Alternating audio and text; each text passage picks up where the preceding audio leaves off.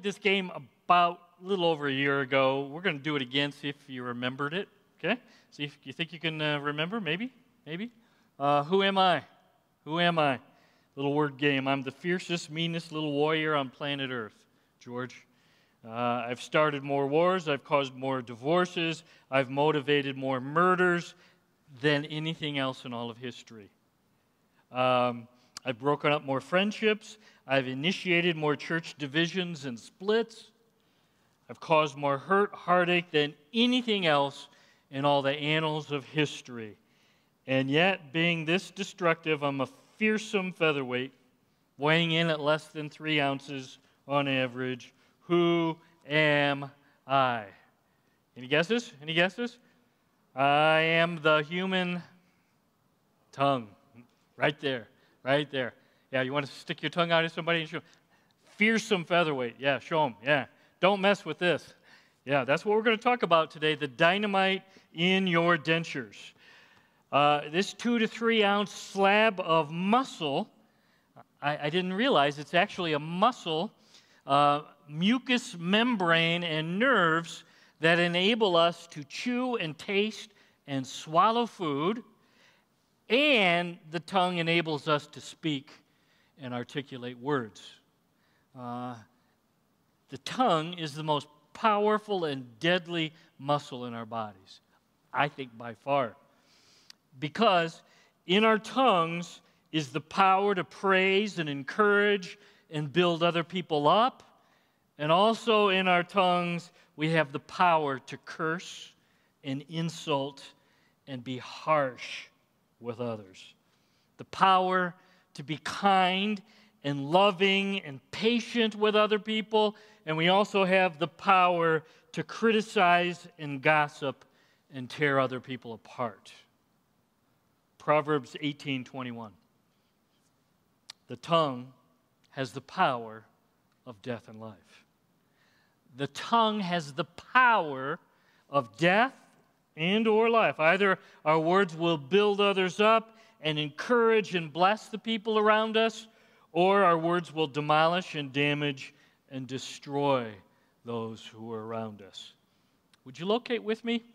If you uh, have your phone, if you're watching online, you can go to the YouVersion and dial up Ephesians chapter 4, or uh, you can do it the old fashioned way, just open up your Bibles to the book of Ephesians, where the Apostle Paul is writing to the church at Ephesus writing to the church at Walloon Lake, and he tells us how we should be speaking. Stand if you're able. Uh, we're going to start with verse 29. We're going to read down through verse 32. Ready? Come out of your mouths, but all for building others up according, and do not grieve the Holy Spirit of God, with whom you are sealed for the day of redemption. Get rid of all bitterness, rage, and anger, brawling and slander along with every form of malice. Because just as in Christ, God forgave you. Let's pray. Lord, uh, we need your help here this morning. I know at least I do. Uh, once again, I'm talking about an area that uh, I'm not always strong in. So, thank you for the privilege of opening up your inspired book and Lord, help us to understand clearly how you expect us to speak to one another. Lord, I'm reminded all week of some really ugly, vicious, venomous words that quickly and even destroy the people that we love the most. Would you help us, Lord? Help us to hear clearly uh, the challenge today from the Apostle Paul that you inspired to write down these words. Help us to get better and more that we speak daily, and we speak lots of them, Lord. We pause now, and uh, I'm asking, Lord, that your Holy Spirit, the third person of the Trinity, Lord, come today and be welcomed in your church. This is your church. And uh, we more specifically invite you to come and take charge of our individual lives, our thoughts, our wills, our attitudes, our motives. Lord, you come and be the king. That's the place you deserve. Rule and reign. Not let any unwholesome talk come out of your mouth. no unwholesome talk, no unwholesome words coming out of your mouth. The King James translates unwholesome as corrupt. Don't let any corrupt talk or words. The Greek word literally means rotten, okay? So think in terms, don't let any rotten words come out of your mouth. Think of rotten fish or rotten steak or meat, okay? I, I was working at a restaurant, and uh, in the cooler, a bad odor started developing. And, and we thought that perhaps uh, it was a dead mouse. Yep, right up here. Uh, you don't have to look at it if, if you have a queasy stomach. But anyway, we could smell something, and pretty soon after we were moving stuff out, we found um, uh, a tray of sticks that you could smell so bad. It was so green and so slimy. I remember um, we used tongs to pick it up and throw it away, and we threw the tongs away. Okay? So, yeah, that, that it's just bad, okay? Paul's writing to the church at Ephesus, writing to the church at Walloon, don't allow any rotten what I grew up with, that's how I'm wired, that's who I am, too bad, deal with it. Okay? That, that's my first excuse. Uh, uh, second is uh, I'm tired. I, have had a long day and I'm really, maybe I'm not feeling that well, uh, so it's okay that I'm spewing verbal diarrhea all over everybody. That's okay. Uh, or here, here's a classic one. Okay, Ron, I'm really good at this one. Uh, I didn't mean it, it was an accident. It, it, it wasn't intentional. I, I didn't mean to say those harsh, uh, judgmental, ugly, they just snuck out accidentally. I didn't really mean what I said. Or uh, that person makes me crazy. This person drives me nuts. I don't have much patience with them. They're really hard to love, so I, I just can't say nice things to that person. Here's what God's word says. Ready? Give me, give me your eyes followers of Jesus, when it comes to words that are ugly, filthy, uh, rotten to the core, knock it off. Quit excusing your rotten, rancid, slimy speech. Okay? That's really true. Just knock it off. The first reason we make the effort to guard our words is because God's instruction manual for our lives is clear. Build and encourage each other up with your words. And stop tearing down and damaging one another with your words. It's, it's just pretty clear. Build and encourage and knock off all the excuses you got for using words that are ugly and harsh and mean, and you could just go maybe filled with rumor and gossip Whatever it is your strain of it is that you struggle with, knock it off. Second reason why we must encourage and build one, another up with our words. Look at verse 30. This, this is interesting. Ugly, filthy, rotten words grieve and deeply sadden the Lord who lives inside of us. Let me say that again because it's kind of a interesting, but at first it's kind of a tough concept. When we let ugly, rotten, filthy words come out uh, of our lives, we grieve the Holy Spirit that's taken up residence in our lives. You tracking? Look at verse 30. It says, And do not grieve the Holy Spirit of God with whom you were sealed for the day of redemption. The idea here is that when we say yes to Jesus, Emil, when I believe what Jesus did for me on the cross, blood took my place into the tomb, arose, and I opened the door of my life to Jesus, track with me here for a minute, the Holy Spirit takes up residence at that moment. We talked about it. Baptism of the Holy Spirit. And the Holy Spirit resides in us when we say yes to Jesus Christ, okay? So now we've got the Holy Spirit living in us. And at salvation, it says, look at, look at verse uh, 30. we are sealed for the day of redemption with the Holy Spirit. Okay? The king's seal, put an example up there, Ray. What, what, when the king seals our lives, the, the king would take his insignet ring and he put it into some wax, okay? And now it says this letter belongs to the king. You understand? Don't mess with this letter. If you mess with this letter, you're messing with the king. Go back to verse 30. We are sealed by the Holy Spirit by King Jesus. So when we become a follower of Jesus Christ, we're sealed. We, we belong to the King who's living in and through us. Does that make sense? And now, here's the problem don't grieve the Holy Spirit who's got a front row seat when I'm spewing ugly, profane, rotten, putrid words. Do you understand? The Holy Spirit lives here in followers of Christ. And when I'm letting those types of words flow, I'm grieving God. I'm grieving Jesus and the Father, but specifically, I'm grieving the Spirit. Grieving means to feel sadness and sorrow and pain. And I'm telling you, you can only grieve someone who's close. You usually only grieve over, don't usually grieve over strangers, people we've never met. Okay? We grieve over someone who's close and means a lot to us, the Holy Spirit, all genuine followers of Christ, okay? And he's listening to our gossip. He's listening to our harsh, angry words. He's listening to our impatient words. He's listening to our loud, uh, intimidating words, and he's grieved. Because he's right there with us, and he's right, he's listening to every word that comes off of our lips.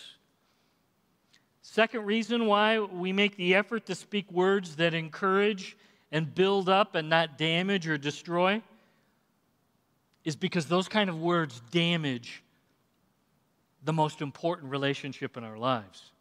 And what's our most important relationship? Anybody? It's, it's our relationship with Jesus Christ. It's our relationship with Christ and the Father and His Spirit who lives right here. Third reason we must not allow rotten, unwholesome, corrupt words to become a part of our daily vocabulary is because our words have consequences. In other words, these words lead to big, big consequences. Look at verse 31. He says, Now don't grieve the Holy Spirit, verse 30. Get rid of all bitterness, rage, anger, brawling, slander, along with every form of malice. Garbage filled speech moves quickly into rotten attitudes. Track with me, okay? Our words, when destructive and damaging, first of all, affect those who we say them to, but our words that we speak also have a corroding uh, effect and damages me and damages you. So when we're letting those words fly, pretty soon it moves into not just words, but attitudes. Look back at verse 31. He tells us what he's talking about. He said, It leads to bitter words, okay? Pointed, sharp words. When I let them fly, bitterness begins to develop. Now, this is interesting, not just in the person, John, I'm talking to, but in me. So I, am saying bitter, ugly, uh, hateful words. You get bitter because of my words, and I do as well corrosive on both sides. He says it leads to bitter words, it leads to angry words, rage and anger. And now I've ticked you off, and now you're coming back at me oftentimes, and now wrath is going at it. Do you understand? Look, look what he says. Get rid of all bitterness, rage, and anger, brawling. That's when uh, the volume gets turned up. I'm sure none of you ever have done that, right? Never allow the volume to get up, and pretty soon you're in each other's face and you're yelling. Uh, when, when two men do that, Chad, what's that mean? Very well, they may be rumbling. When the volume turns up and they're in each other's face and they're yelling, uh, shouting, intimidating people around them, which leads to what's the next thing? Slander. I'm actively using my words to make other people look bad.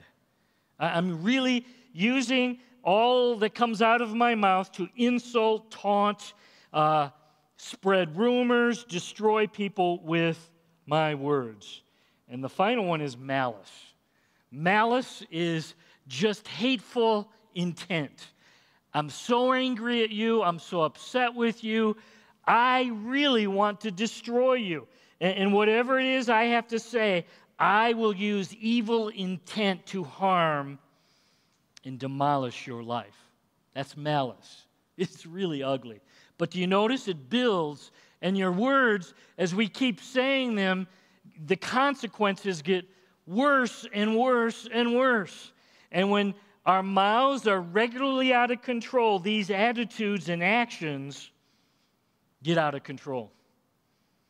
And you wonder why people are, fighting and throwing and, and brawling and yelling and insulting. This is what it's all about. And it just keeps coming, and it's like a snowball that builds. The challenge here, especially today, 2020, I would argue, the challenge is when we're hearing all of this all around us, is not to allow the world to squeeze us into its mold. Look at the verse. Don't allow this world to squeeze you so we become like the world around us. That is the challenge for today. Because you look around and you say, man, everybody's angry, everybody's upset. That, that's true, but we're not called to follow their lead. Don't let this world squeeze you into its mold. Romans 12 1. Closing question. Okay, Pastor Jeff, that was pretty strong. Uh, how do I do this? How, how do we get a grip on our out of control lips? How do we practically start living out what Paul, inspired by the Holy Spirit, commands us? Okay?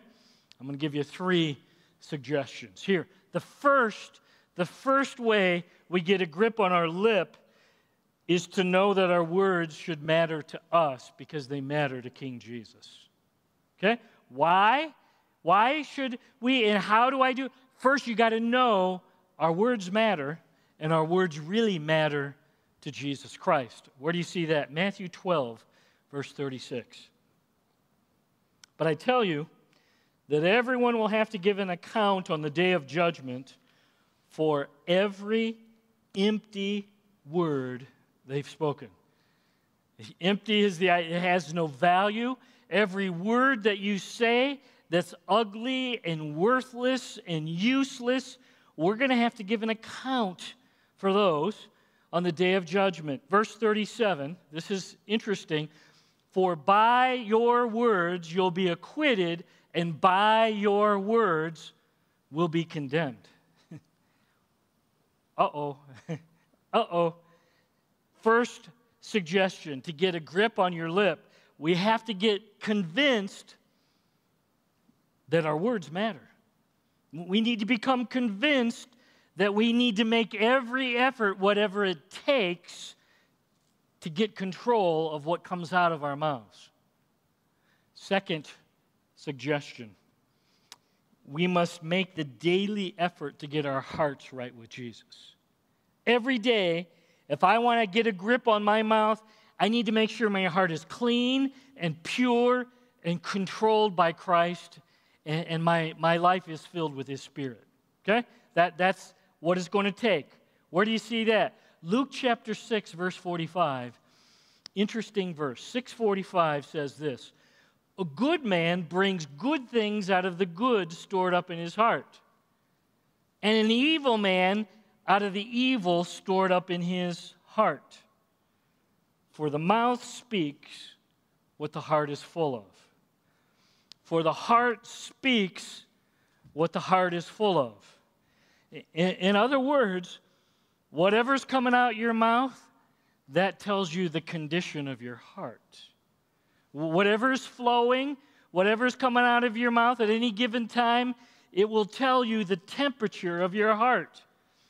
And if words are ugly and condemning and slanderous and gossipy and, and kind of critical and cynical, that's what kind of heart I have right now. And if my words are encouraging and loving and forgiving and filled with grace, that tells me that my heart is filled with those things. Building up, encouraging, flowing from our lips comes from a heart that's in right relationship with Jesus Christ. Does it make sense? So it's all about your heart. And if you want to get your mouth on the right track, get your heart right with Jesus Christ. It really comes back to that. Every day, I need to get my heart filled with Christ, allow Him to take charge, allow His Spirit to flow through me, because then and only then can my words build up and encourage and give lots of grace. Okay? Why and how do you get a grip on our lips? First of all, our words matter to King Jesus better matter to us. Secondly, make the effort to get your heart right daily with Christ, because when our hearts are right with Christ, our words will follow. Third way we get a grip on our lip is to make the prayer of Psalm 141 3 a regular part of your life. Okay? Here's what it says Set a guard, Lord, over my mouth Keep watch over the door of my lips. would you say that with me? Set a guard over my mouth, Lord. Keep watch over the door of my lips. Can, I tell you something? I've told you this before. That's the prayer that this pastor says more than any other. Okay? Why? Because this is the area I struggle with. The, the greatest challenge I have in life and I would argue for most of us, the greatest challenge you have is to get a grip on our mouth and our words and our lips. And I'm just telling you, when you cry out, Lord, help me, and just before I came up and spoke, spoke here this morning, any guesses what prayer I'm praying? I actually prayed it twice, you know, just in case, just to remind me, Lord, Put a guard over my mouth right now. Keep watch over the door, these lips. Lord, you take charge, okay? Regular, daily, encouraging, building up words. That's hard. That's hard. And I don't think we can do it. We got to get our hearts right, and then we need to cry out and ask the Lord for help. Lord, I need you every day. Lord, help me to show love and build up and encourage the people that I love the most. Because those are the people who are hearing most of your words. Okay?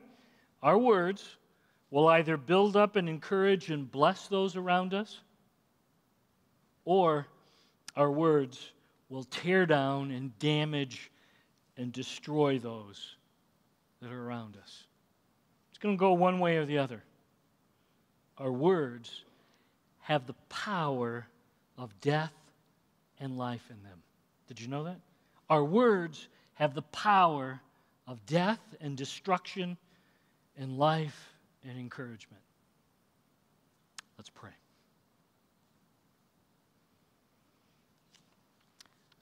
Lord, uh, this, this message is for me but I think it's for all of us. So uh, we pause now, and for the next few moments, we invite you, Lord, to show us how uh, we've been speaking this past week. Would you make it clear? Would you make it obvious? Have we been building up and encouraging mostly with our mouths?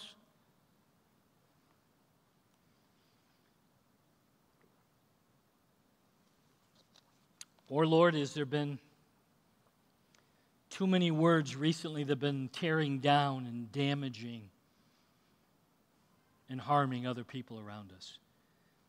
Would you make that clear? We're listening. We need to hear from you.